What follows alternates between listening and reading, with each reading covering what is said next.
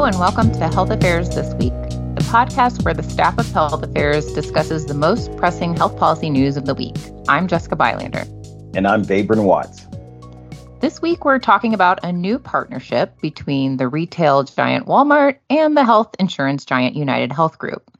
Starting next January, select Walmart health locations will partner with United Health to provide value based care arrangements to Medicare beneficiaries through Medicare Advantage plans and other means.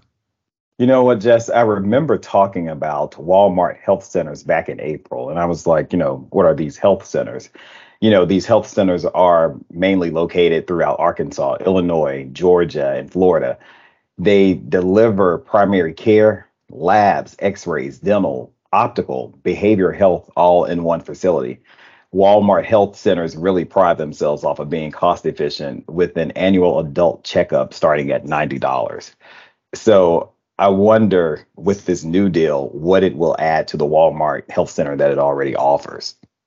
Yeah, um, under the new deal, initially 15 of those Walmart health locations in Florida and Georgia will be targeted.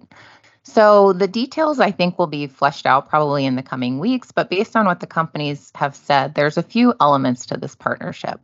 One is the creation of a new Medicare Advantage plan called United Healthcare Medicare Advantage Walmart Flex, and that'll be offered first to customers in Georgia starting next year. Another element is that members who have certain types of United Healthcare Choice Plus plans can access Walmart Health Virtual Care in network so that could expand telehealth options for people. And then a third element is that they'll be able to provide through Optum, one of the companies they own, analytics and decision support tools to clinicians who work at those Walmart health locations. And in the end, the companies say this will help them provide value based care and improve health outcomes for seniors and other Medicare beneficiaries. So I wonder if this will stay limited to Florida and Georgia. Well, yeah, the companies say this is going to be a 10 year collaboration, and they do plan to expand to other locations. And eventually, through the collaboration, they say they aim to do a lot more, like provide access to fresh food and enhance current initiatives to address social determinants of health, over the counter and prescription medications, and dental and vision services. And, you know, Walmart is obviously a huge company, it has a lot going on. So, why is this partnership important, and why are these sort of moves into the healthcare space important? So, you know, people are saying this move could help Walmart better compete with CVS Health and Walgreens by giving Walmart health clinics some new customers from United Health's Medicare Advantage members. So, retail giants are really tapping into the healthcare space. You have Amazon, who plans to pay 3.9 billion for one medical one Medical is a primary care group with nearly 200 locations across the country. As it relates to Walgreens, almost a year ago, they invested 5.2 billion in Village MD, which would help Walgreens open hundreds of additional Village medical primary care practices at Walgreens locations. Then you have CVS, who said this month that it would acquire Signify Health for about $8 billion. Signify Health is a company that provides in home health care to millions of Americans.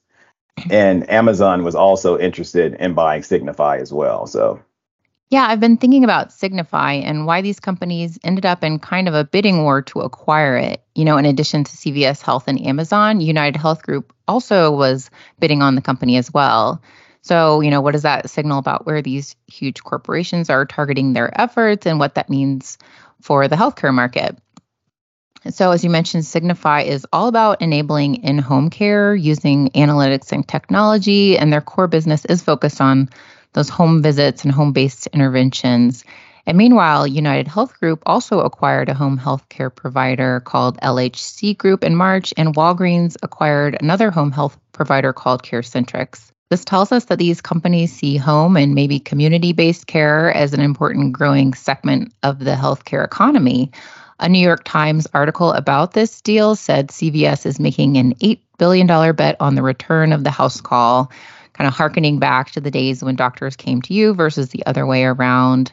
The article also notes that any care that's provided to patients at home versus the hospital lightens the load for insurance companies like Aetna, which CVS owns. And that move is definitely the latest signal that CVS is focusing more on its health business and less on those chain of stores that we all know and love. So there's our stab at putting on our business analyst hats for the day. I won't quit my day job. And with that, we'll wrap up. Yeah, you know, thanks for listening to another episode of Health Affairs This Week. If you like the episode, tell a friend, leave a review, and subscribe wherever you listen to your podcast. Thanks, Jess. Thanks, babe.